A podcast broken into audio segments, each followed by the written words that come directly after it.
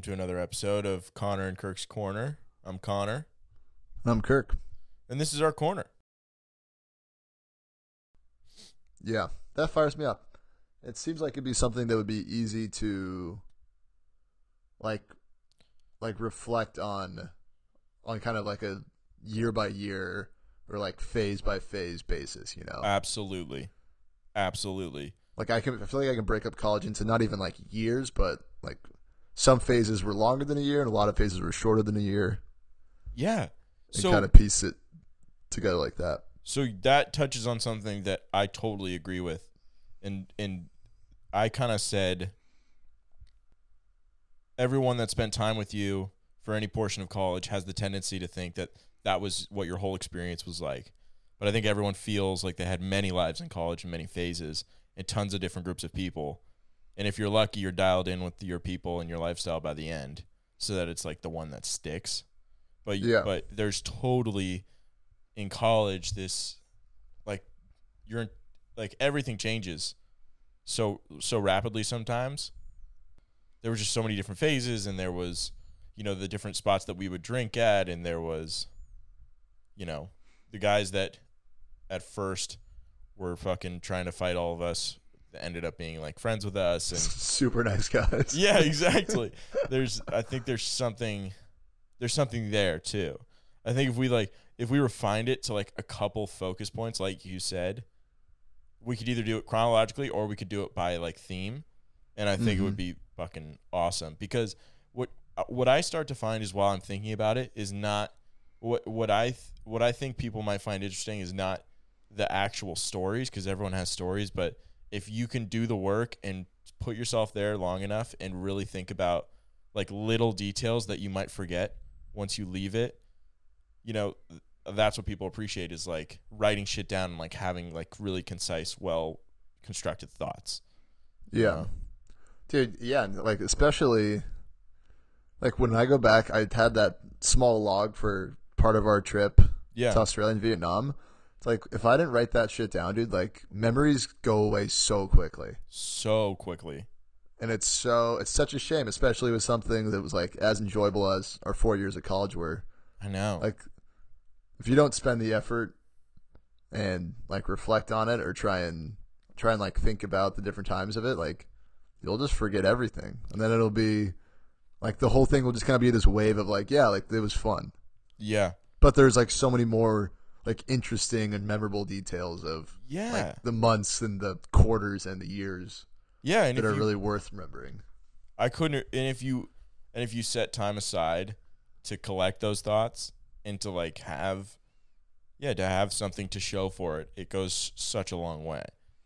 You know, otherwise college was just that fun thing that you miss and not you know, not something you learned from or not something you got something from, you know. Yeah, I totally agree with that too. It's like you can't even really learn. You can't like truly learn from things. I don't think if you don't like reflect on it at least a little bit. Maybe that's not true, but I No, think that- reflecting no, on I it definitely helps. I think you're right. I mean, life stuff for sure. Yeah, How can you Yeah, that wow, that was pretty profound. I actually what a heavy start to the podcast. Yeah. I agree with you. And that's been one of the benefits of of doing stand up and writing material is that I've, what I I'll just write anything I think down that is interesting and sometimes that's just it's literally journaling and sometimes that's writing jokes. But Mhm. either way it's all there and then it all inspires future stuff and I was it was int- this is going to be really out there but bear with me. There's this guy named Duncan Trussell. He's a comedian, but he's also like, you know, a psychedelic guy. He's a friend of Joe Rogan. He is like just a really unique mind. And Okay. he has a theory about, you know, he he believes that there's obviously a bunch of different dimensions and realities and universes, right? And we're just in this one with matter, and matter is very dense, it's very heavy. Whereas thoughts, thoughts are light. Thoughts are like they come and they go and you they don't take up space, but they exist and we know they everyone knows they exist, but we can't see them or hold them or do anything with them. And what Mhm. we are built to do as humans is to is to catch those thoughts and crystallize them and make them and and, and share them with other people. And that's what I'm trying to do with this project. Connor and Kirk's Corner listeners, if you're confused at this point in the episode, totally normal. We started you off towards the end of uh, actually a pretty long conversation about a potential project we wanted to work on together to supplement the college wrap up episode because we didn't think it was good enough to to really capture our, our true experience. So if we talk about a project at some point later in the episode or or we talk about college for for too long weirdly or we feel like we're referencing something earlier that's because we are and unfortunately it's a secret and that's all we can tease for now but uh, enjoy the rest of the episode how is uh how's deloitte Deloitte's been chill. It's been uh this is the first because we deleted last episode, right? We're we're on board with that. uh yeah i mean i still have the audio so i could Either way. out. either way Um, yeah, I've been working for like a month. It's pretty manageable at the moment. It's like a lot of uh, a lot of just kind of like introductory work, like getting me used to like how the team works the different areas of the team, the different roles available. So it's not been the you know super gnarly hours that people warned me about yet right which I'm kind of excited about because so many people were like, "Dude, like, oh, good luck with that. Like, that's gonna suck, dude." they're like, Yeah. they're like, "You're gonna fly around the country and you work terrible hours, and it's oh, it's like good luck." And I was like, I was like, "Oh, that's weird. When did you work for Deloitte?" And they're like, "Oh, I didn't, but uh, like my cousin's uh, roommate did." And I was like, "Oh, sick. I don't care." yeah yeah and it, and it hasn't been that way and and, and you're probably right it's probably going to be no different than everyone I mean, like, job I, th- I think at some point it definitely ramps up a bit, but I got so over people that like had never done it telling me like how it was gonna be. yeah some You people know. are weird about that especially the job hunt thing Yeah. i've actually got some thoughts on job hunts So yeah, big update from Connor since our last. uh yeah i mean if we're going to scrap the the last episode then we have a lot to talk about still A couple big life updates from Connor. yeah a couple big life updates so Damn, I started, temp- dude's I started temping I don't know when the last episode left off, but I started I started my temp job um, around a month after graduating, and now we're now we're almost three months out, or almost exactly three months out. Connor? What's the date? Yeah, Um, my internet just cut out from the time that I said you're headlining until now. that's fine. Oh wait, you said I was headlining? I made a joke saying like big life updates, like the kid's fucking headlining already. Oh yeah yeah yeah. Okay. So you, you want to lead? You want to cue me in again? A couple of big life updates from Connor. kid's headlining. Thank you. Oh, dude, you're too you're too kind. Yeah. So I started doing stand up comedy. It's official. And and we we had to scratch a recording that we did earlier, which was like literally days after my first time doing stand up. And maybe there's something I can salvage from there and insert it into this episode. But yeah, I've been doing stand up for the past two months, three to four times a week. And I feel like I've gotten a lot better and I've learned so much and I've had a good time. I've met a lot of really cool people and I don't really know where the end goal is or or maybe I'm just too afraid to admit that I would love to do it for a living at some point, but the the process has been really fun. I also got a new job as a recruiter or as a recruitment consultant. So I'll be working for Robert Half, placing people in jobs in accounting and finance in the East Bay. I'll be on the Oakland team. So that's really exciting. So, you know, and I'm I just I have my last day at the temp job tomorrow. How exciting! So exciting. So Dude, exciting. The comedy stuff is incredible. It really is. Dude, thank it- you. It's the odds were stacked against you so severely Yes. since it was four years after both of us started talking about it, and neither of us had made a single Yes. effort to even put ourselves out there.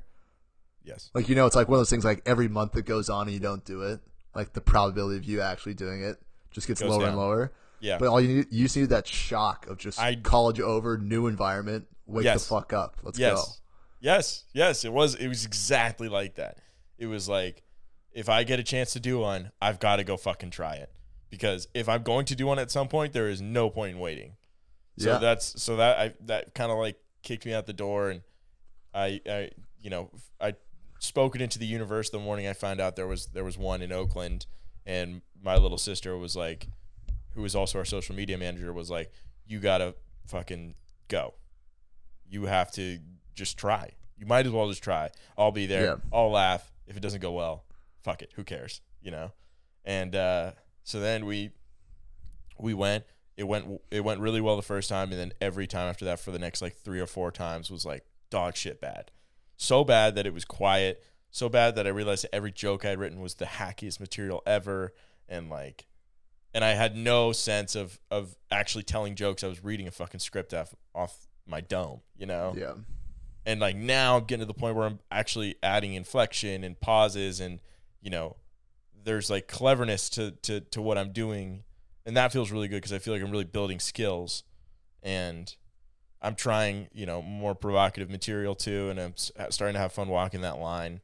Now I haven't been booked on anything I don't see myself getting booked on anything anytime soon I'm a newbie I've been doing it for 2 months everyone else around me has been for the most part has been doing it for at least 2 years but I like the way I stack up against them. Not to make it competitive, but But it is You know? competitive.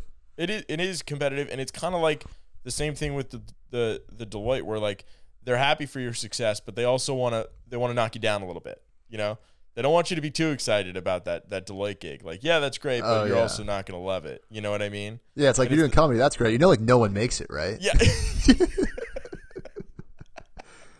You know the odds of you like having a career in that it's like one in a thousand, right? You're like, dude, whatever. like, are you like, are you doing it? No. So, Yeah, and and and like, I I went to a open mic last night, north of me in Petaluma. I had never been to it before. It's called Jamison's Roaring Donkey, and I went there and I was expecting whatever rinky dink in a bar, but it actually was a proper comedy room, and they had like a stage and a mic and like really tight seating all in this room with like good acoustics, and it was like doing comedy in a real comedy club, which I don't get to do very often because it's just hard to get stage time, Mhm. and.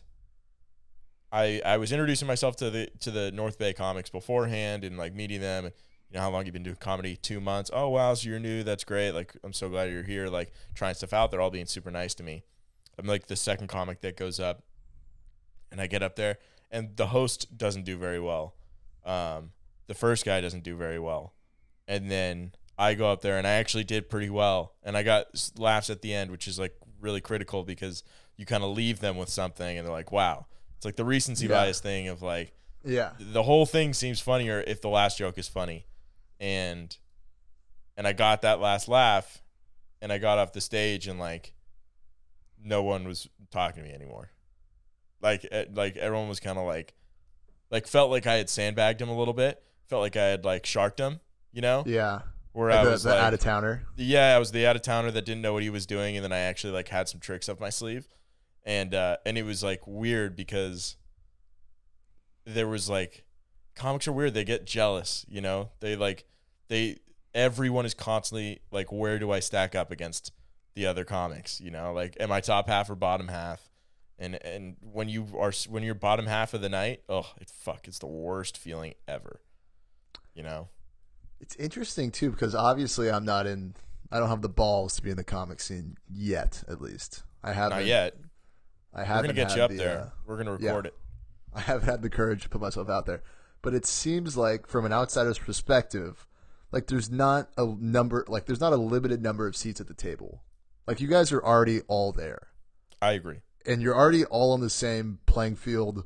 Like it's probably an ego shot to someone that's three years in that they're at the same place Yes. that person two months in is. Yes. But it's not like it's not like you're gonna take like their slot at at the big dog table. no. So I guess it's all. It sounds like it's all just an ego thing, but I guess a lot of things are just ego things.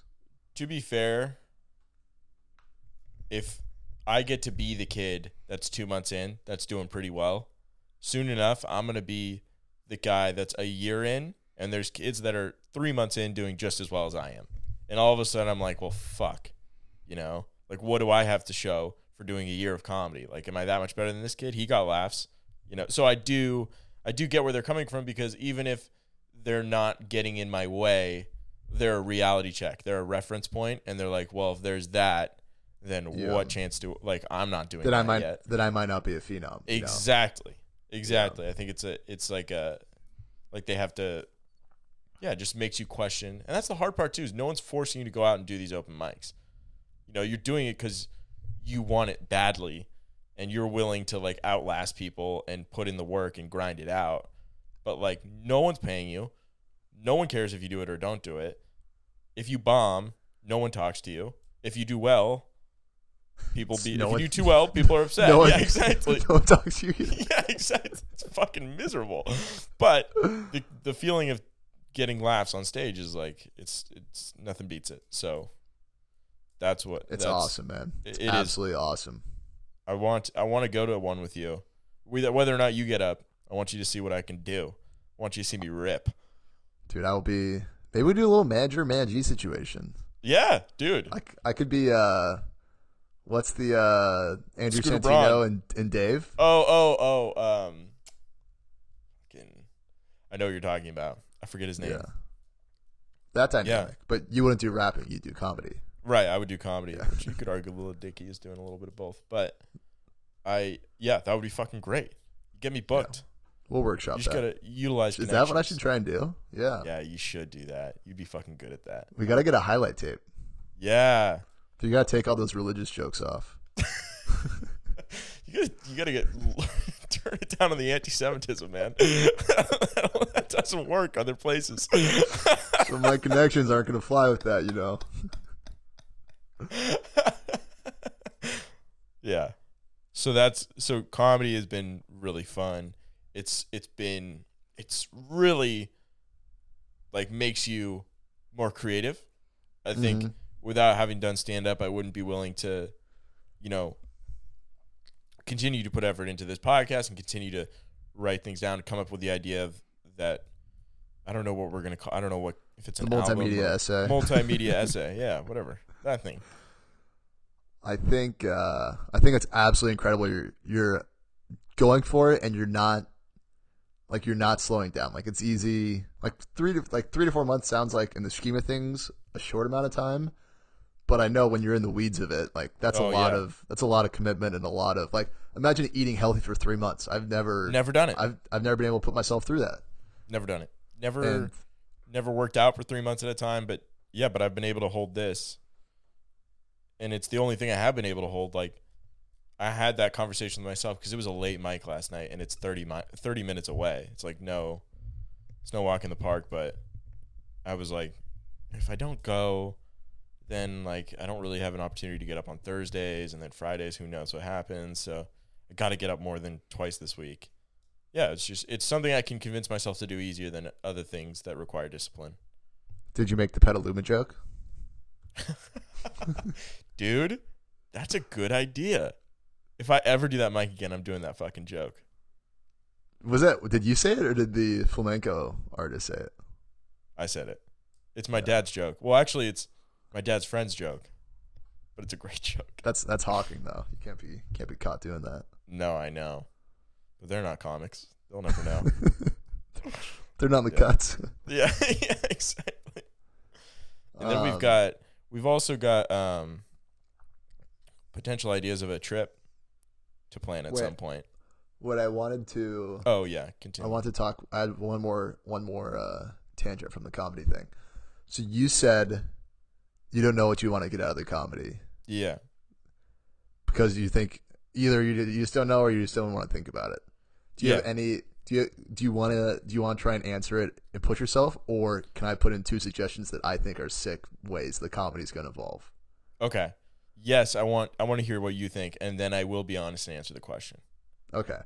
I think the first dope thing about it is whether or not whether or not like the like the stand up itself is what you continue with the like being comfortable a putting yourself out there in like a creative way and b surrounding yourself with other people that are also creative and also are into the same things like that's just how like opportunities arise. You know, like that's that's how you hear about like the random shit of like, oh, like like what like Seth MacFarlane, how would you start rating Family Guy? And he's like, well, I was doing stand up, and this guy thought the same thing was funny that I thought was funny. We started writing together, and we wrote a TV show. You know, Yes. I don't know if that's actually how it happened. It probably isn't, but you kind of get what I'm saying, where it's like Yeah, hundred percent. opportunities like naturally like emerge from those types of situations where it's something that you're more. super passionate about and you just put yourself like in the situation and in like the places where opportunities can arise Dude. and you can just like whatever keep your head up and just like follow blindly the things that Yeah. are interesting Yeah, absolutely. That and thank you for being so generous with your compliments. But yeah, that's absolutely where I'm where I'm trying to be is is just around, so I can catch anything that fucking comes my way.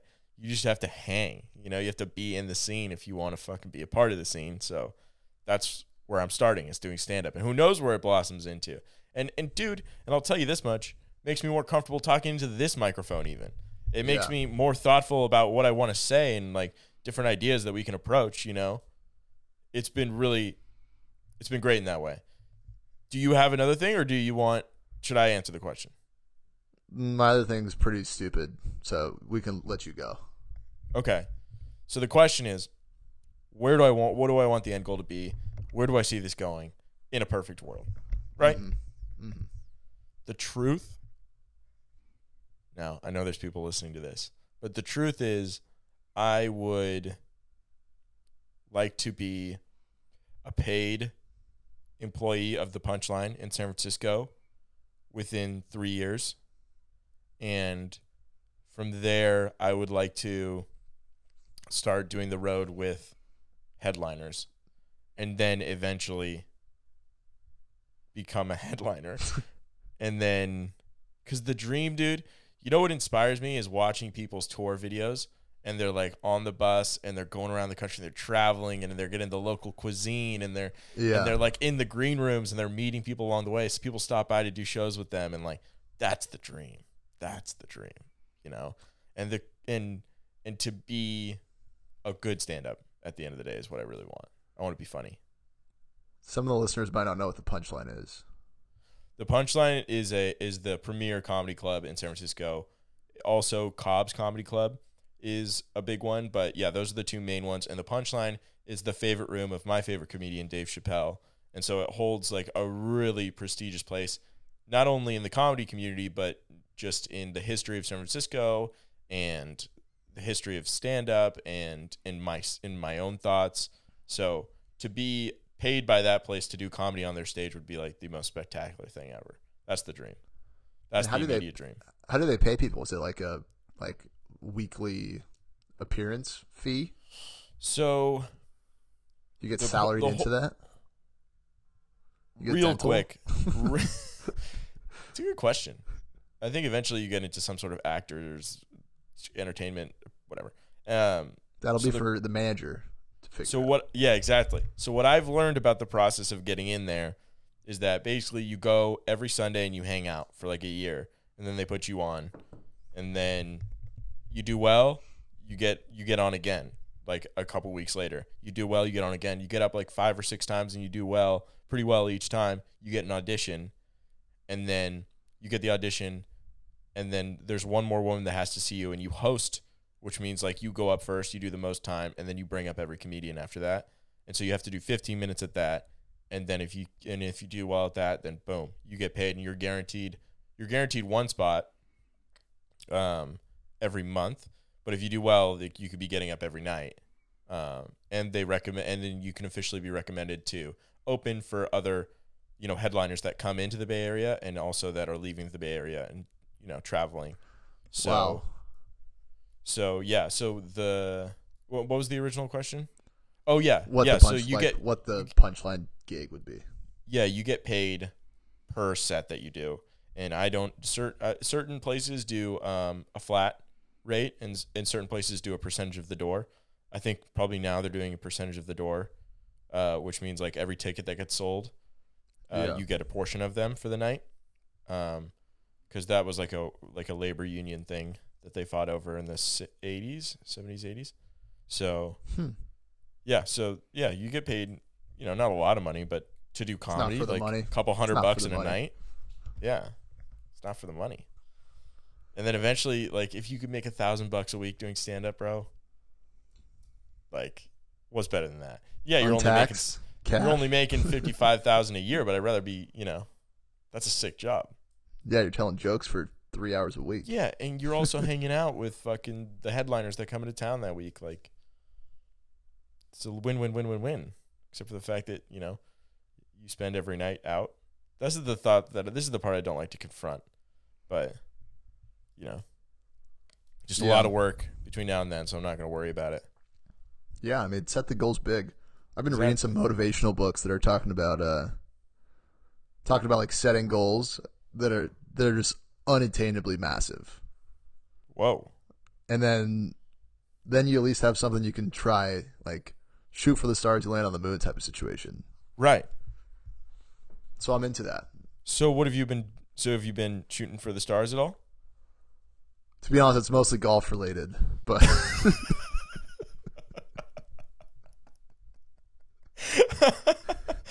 so you okay? but so in that in that sense, yes. okay, you're training like you want to become pro.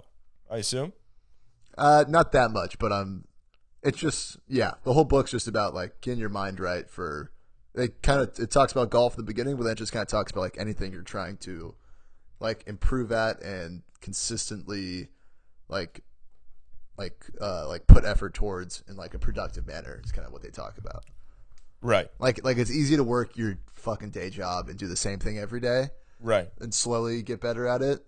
But like if you wanna if you wanna be like diligent about improving, there's ways that you can spend your time better. And it's kind of just like you need to set that ridiculous goal so that you're motivated to spend your time in an efficient way.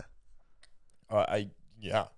Otherwise, if it's like super reasonable, like I want to get promoted this year, it's like all right, work 50 hours a week, see what Right. happens. Right. But if the right, goal's right. like, damn, like I'm trying to, I'm trying to be CEO. Yeah, some I'm trying to be. CEO next month. Yeah. Gotta start working Next quick. month. what can I be doing at every hour? Yeah. yeah. Damn. So then, so what? Uh, do you, I mean, this is also a broad question and putting you on the spot, which I know you don't like because all of a sudden your your words slow down, your words per minute go dangerously low. but what? So is golf? Is that is that your area? Like you want to be fucking great at golf, and that would bring you fulfillment, or is it? Is there something beyond that that you would want at some point? Is it? Are you comfortable revealing that on the air? You know, I understand that's a personal thing. I think uh I think like the like the inspiring like the inspiring story in my head recently has just been like making something like my own and like working on it. Like it's it sounds selfish when I start with saying it's my own, but really just No. like finding something that I'm passionate about that I have like direct influence over, whether it be like a like putting more effort into the podcast, which we say on every single episode that we never do, or whether it be So Like it feels trying- different about this one. huh? So it feels it- different. This one feels different. or whether it be um like I don't know, trying to make like like the smallest of small businesses like something that's just a way to be like creative and a way to be like open to failure and a way to be just like Yes. stepping way outside the comfort zone. Yes, I have an idea for you.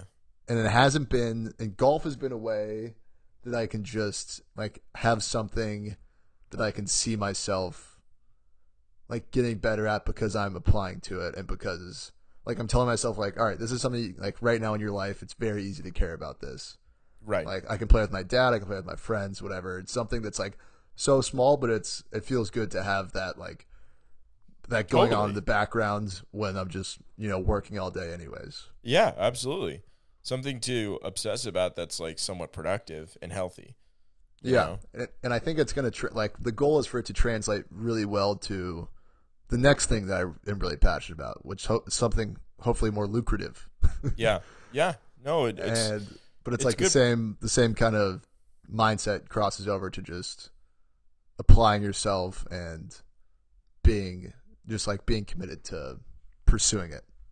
Yeah, and I don't think I think even if that that great idea came across your plate right now, you wouldn't really know how to tackle it. So you kind of have to like train your mind and your work ethic and the way you approach something that is independently yours.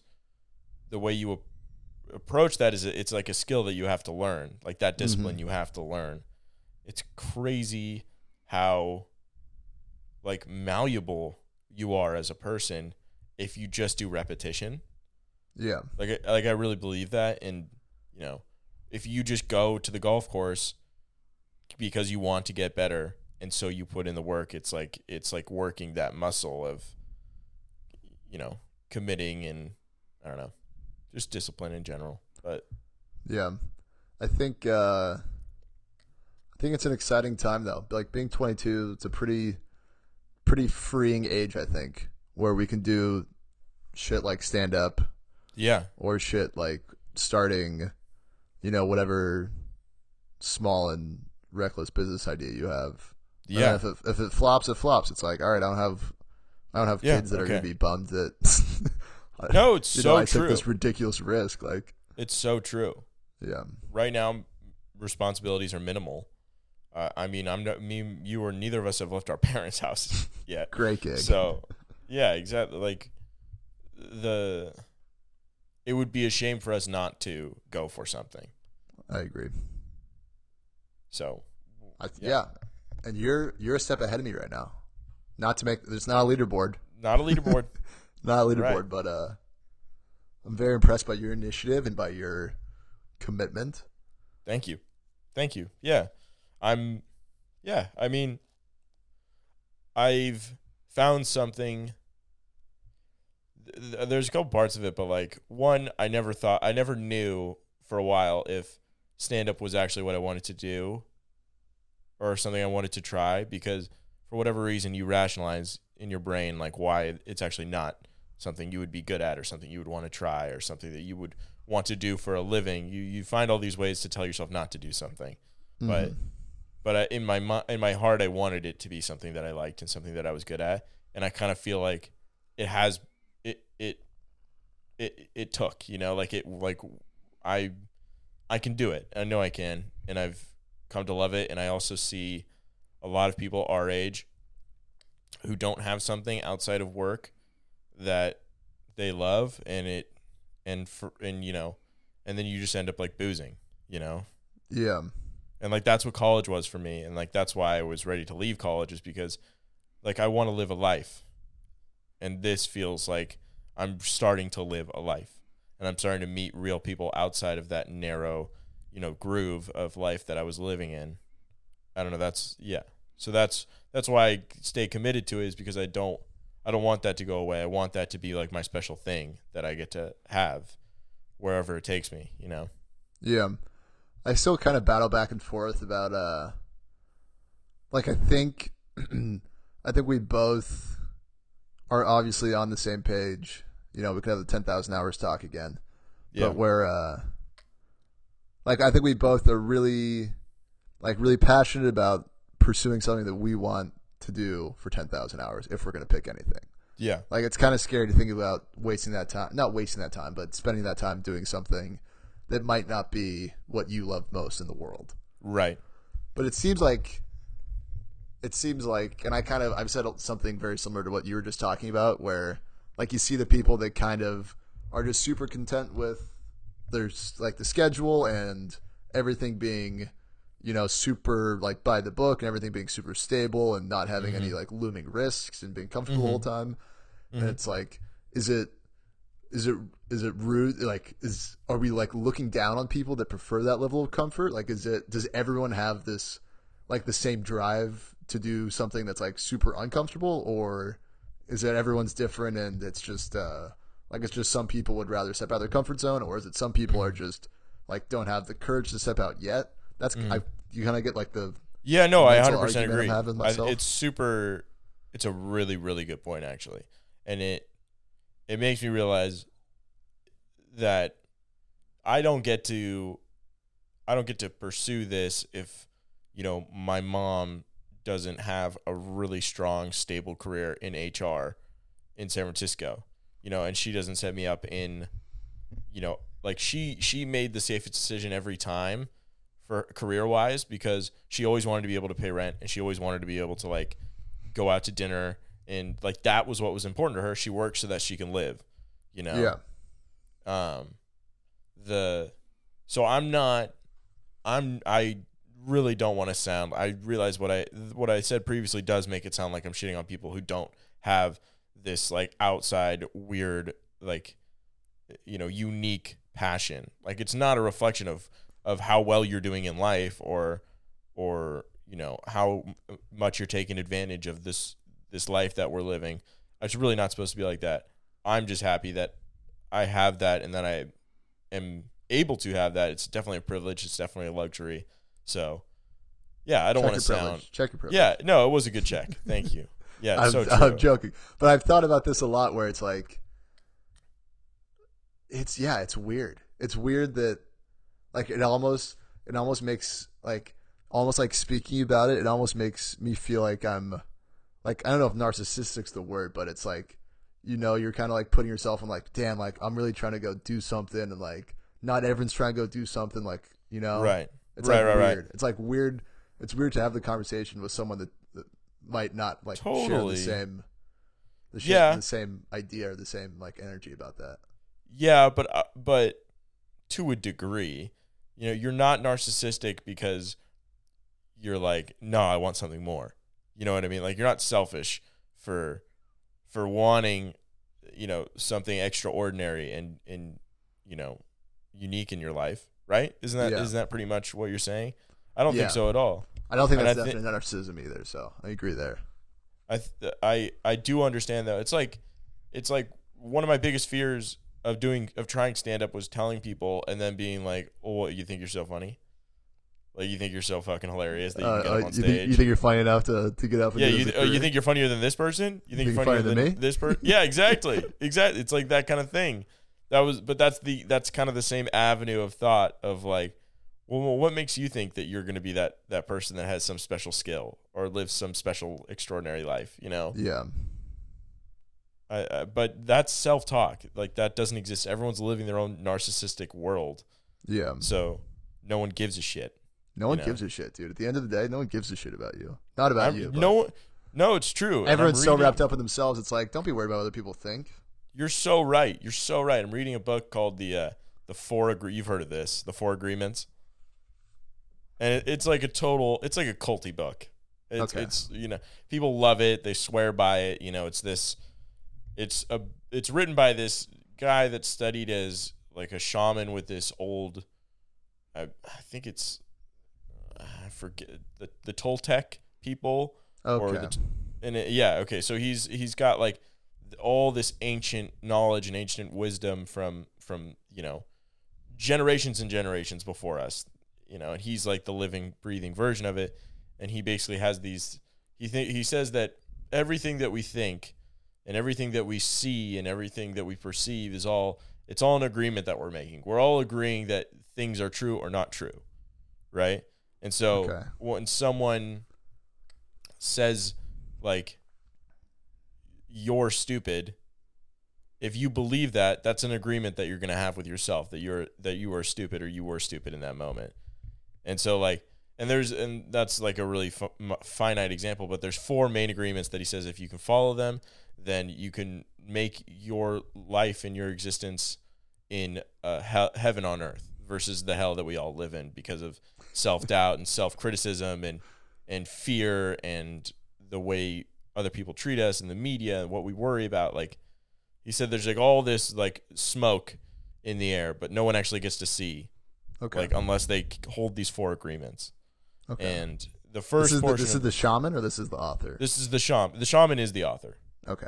so he wrote this book in the late 90s so it's been around for a while but um he yeah he he talks a lot about how we we have these we have like really intense inner dialogue that um it it causes us to a punish ourselves multiple times for a single mistake which no other animal does you know like like you drop you drop something on the floor and you make a mess You know, like you pay for it in the moment because you're embarrassed, and then later that memory comes back and you punish yourself again because you have that feeling of like, oh, you know. Yeah. And the he basically says that you can really release yourself if you stop if you if you have if you are true to yourself and you're confident in yourself as a good person. So like like if you're afraid of people thinking that you think that you're you're special for some reason, Yeah. then like if you know that that is not your intent and that is not who you are, then you've relieved yourself of fear and anxiety that could hold you down and hold you back. So it's like it's like that kind of thing. It's really out there. It's pretty much like I don't drink all the Kool Aid. I'm just reading it out of research, and it's a short book, but it's interesting. You know. Uh, So I enjoy reading. I enjoy reading all sorts of books. Honestly, I don't read that much. I'm not going to sit sit on this podcast pretend like I read a lot, but I'm not gonna lie to you guys. I've, I'm gonna keep it real right now. Um, I've read uh, I've read a variety of books though. You know, novels. Some of them more shaman esque, like that one. Yeah. And every time I read a book like that, and then I like kind of what you're just doing, like I kind of notice like you're like slowing down and trying to explain it, Yeah. and I always feel like I'm trying to explain it like I'm not losing my mind to somebody. Yeah. Like it's always it's always like Yes. my like my very- my first I'm impression sweating is right now. like I'm gonna I'm gonna explain it to Connor right now. He's gonna think I'm like on the verge of a like of a full blown crisis. Right. it's like it's like like rarely are you in like the best headspace in your life and you're reading about like you know the the eternal flaws of man. Four agreements. It's so true. It's so true.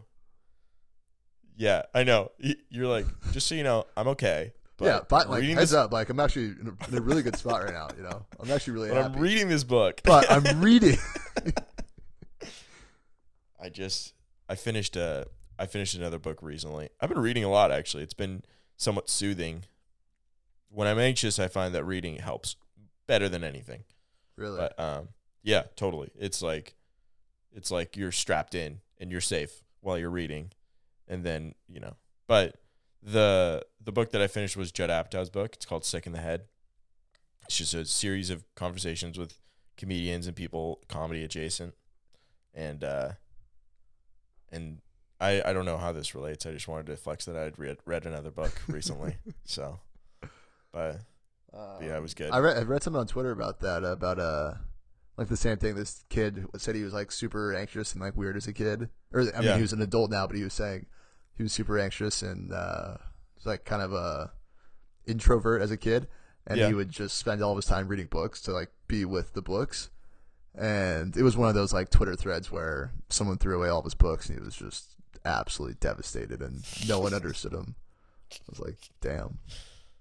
I Twitter. I don't have any sympathy with that, but I have some empathy, or vice versa, possibly. Do you? You're still on Twitter? Oh yeah, big Twitter guy. Fre- frequently. Yeah, every day. Does it have the Kirk seal of approval? Is it like something worth? Do you think it's a net positive or net negative? For the world or for my life? Uh, both. Um, for the world, I think it's the best. I'm not like I'm not I'm not OG enough to be like on Reddit and be in whatever like the true like cutty corners of the internet. Right. So like Twitter is like as close as I get to original humor. Ah, I think- see. I think Instagram and like Facebook and I guess maybe YouTube is an exception, but uh, it all pulls from. there's there's a lot of just like humor getting pulled from one place and humor that like that works on Twitter that just doesn't translate to other social medias. Like there's some funny shit on Twitter. yeah. And and I kind of like that people don't post or I get maybe I just don't follow people that post like like it seems like no one's posting like pointless shit. Like no one's just posting photos of where they're eating or where they're vacationing right. like, okay, I see. all my content is very based around like sports that I want to like hear people's funny commentary on. Right. Like I, I don't even follow like sports teams because I don't actually care about the sports. I just want like funny takes on things that are happening. right. and right. there's right, a lot right. of just a lot of really quality accounts that I think uh that I think are like very very like raw humor. Like you can tell it's a it's not a comedian making a joke. It's Right. like Connor thought this would be a funny response to this tweet. Right. Right. and that's right. It's, where it's so funny. And yeah, and it's like uh, it's like a volume thing too. Like everyone's going for it all the time. So occasionally there's fucking gems They in there. Slap, yeah. Yeah, yeah, yeah. I, I heard there's a lot of big there's a lot of complaints, or at least back a couple of years ago there was complaints that um, late night shows were stealing material from Black Twitter. Are you on Black Twitter or no? What's Black Twitter? Black Twitter is like it, it, it I think I don't I don't know how Twitter works, but it's an arena of Twitter where like that are like black people contributing humor. So it's like it's like the it's like the the black people corner of Twitter. So far as far as I understand, but there's like fucking awesome jokes in there and it's literally like they get ripped off all the time and Yeah. thrown on late night for for like Stephen Colbert's monologue or whatever. So I And think there was, like- uh, I think you might have. I don't know. Maybe you just explained it strangely, but I think Black Twitter is just Twitter posts and Twitter responses by Black people. There's not like a. There's not like Oh, a really? section you can click on. Yeah. I thought it was like a like a Reddit subthread thing. like No, I think it's just. black contributors only. I don't think so. if there is, I haven't found that feature yet. it's a filter. Like, Show me alright. only responses from black Yeah. people. How do they verify that? Um, no, but it's even like that's cool because it's like I don't know. It's like a it's a bunch of different like ages and like it's a bunch of different. You know, there's like college kids that make jokes that college kids think are funny, and then there's Right. like high school kids that can make jokes that everyone thinks is funny. I don't know. That's those are two kind of dumb analogies. But okay. Like, okay. I don't know. So it's just it's more the black voice in Twitter. It's not uh it's not an actual subsection.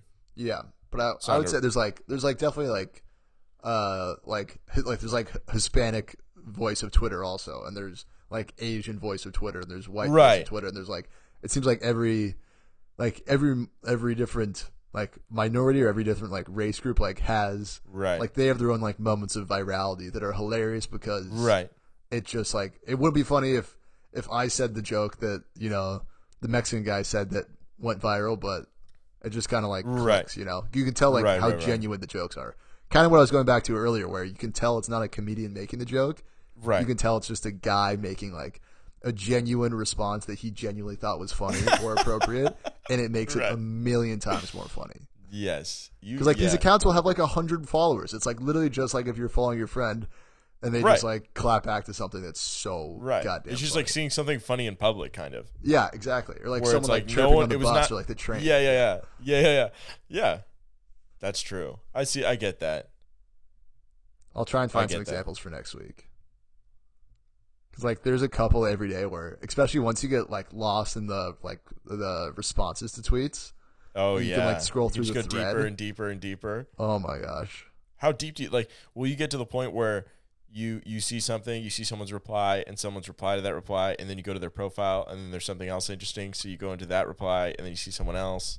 Is it that So- far or is it just So I pretty much limit myself to like tweet or viral tweet. I'll click on that, and then underneath it, it's so much discipline? you like to limit yourself to this. you can get lost quickly, man. Next thing you know, you're four hours deep in Twitter. oh, you have no idea. Um, YouTube is like worse for me. It's a little easier to limit yourself than YouTube because it's not just like spitting content at you. Like I don't have like Visual. explore. I don't look at like the explore page or explore page equivalent on Twitter. Um, but like if I find someone that said something super funny, sometimes like I'll go through their likes and like see shit that they thought was funny, and I'll be like, "Damn, me and this guy have like a very similar, or me and this person have a very similar sense right. humor." So there's camaraderie. That's cool. That's cool. And then Yeah, I you can think- like you can kind of like pick which like you can start following like these random accounts that are just just because they have like funny retweets. Right. The Twitter Twitter news is real too. People get like primary information. Absolutely. the That's site. like that's how I found out Norm Macdonald passed away. I was just I, think I saw one tweet and then another tweet and then I went to Instagram like ten minutes later and people started posting Instagrams about it. Dude, speaking of Yeah, first of all, that was so sad. R.I.P. Norm Macdonald. He's Yeah. so funny. I think he's hilarious. It was a sad there was a there's been a lot of tragedies in comedy lately. But uh, like did you hear about the the girl that overdosed on fentanyl in LA? There's like a group I think of it was a girl and a guy. Yeah, Yeah, there was a was group of of, there's a group of yeah, mid-level comics in LA that all had a bag of coke that had fentanyl in it, which by the way apparently is a growing problem in California, and the, and that uh, I've heard that cartels are cutting other cartels bags with fentanyl to like make it a bad batch to like ruin their reputation. Anyways, that's all hearsay. Fentanyl But, strips are on um, Amazon. Be safe. Yeah, facts. Um, Or yeah, don't Norm do blow up. Way easier. way yeah, easier or don't do blow up. but you know. Facts. uh, Norm Norm Macdonald was so funny, and the night, the the day that he passed away, I told you this, but my dad was like, "Did you hear? Did you hear?" And I was like, "What? What?" I got back from work. What? And he was like, "Norm Macdonald died," and I was like, "Oh, dude, like." Okay. yeah, I went online and I was like, holy shit, there's no way. And and he's been, you know, he's had this fight with cancer and it was tragic. And I've just been a big Norm Macdonald fan, big, big fan for years now while he was alive. And so it's the first celebrity that's really passed away that I cared a lot about in the moment. Yeah. And uh, so I went up and I went out. I was like, I didn't want to do comedy that night, but I went out and I was determined because I was like, wow, this is going to be a special scene to like do comedy on the night of like Norm's passing. I'm sure everyone's gonna have material on it, but I got there and I was at there's this it's like a pretty seedy mic in the Tenderloin, and, and What does CD like mean? Sorry. seedy as in like S E E D Y, like as kind of like grunge, Okay. a little uh, yeah. The Tenderloin is like the slums of San Francisco, so yeah. it's it's a gay bar in the Tenderloin, so it's quite the scene. Um, and I got up there, and like no one was making, everyone was just doing their fucking shitty material. And No one seemed to care, and I was super emo because Norm had died, and I had found out hours earlier. So I got up there and I did three and a half minutes on just like, like, like Norm always said that he was afraid of death. I just hope that he wasn't afraid when he passed. Like the most emo shit on stage, and I was like, and everyone was like, "What the fuck is this kid doing?" and I like, like halfway halfway through, I was like, "Oh, I don't care this much. This is way too uncomfortable." just moved on to my shit material. like, None of it "Anyway, so- laugh." Yeah. a rabbi. yeah. yeah, literally. And then I went to like my opening joke and it just bombed. And I was like, all right. And then I just like wrote it out because I thought it would be more embarrassing to like snap into it and be like, well, that was bad. You're like that whole thing's a bit. yeah, exactly. It's a whole thing. It's a character idea. It was being sad about Norm Macdonald. Yeah. So yeah. R.I.P. R.I.P. That's really sad. It is.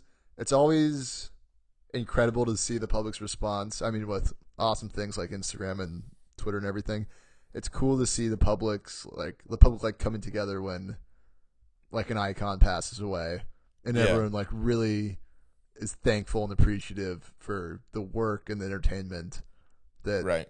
this celebrity has provided us. Like we, you see it every time. Like the musician passes away or a comedian.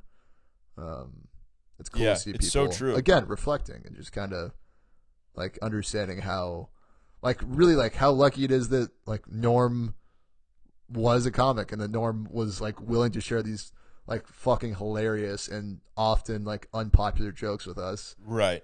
That Right. like, like he, Yeah, it's so cool. It was Yeah. my favorite thing about him was that he just wasn't like he. It seemed like he was never in it at all to please the crowd, Never. and Never. it's like it's so. Again, it can sound selfish when you word it that way. Like he like he was writing the jokes that he thought was funny, but I see Yeah. it more as like being true to yourself and being like, like I know I know it's not popular to talk about this, but I know Yeah. for a fact this joke's hilarious to my like I think this joke's hilarious and Yeah. I think this is like this is what I want to do. He was like, uh, I don't know if it was on a talk show or not, but he was like, I'm a deeply, deeply closeted gay man. And they're like, Norm, I thought you were straight. He goes, I am.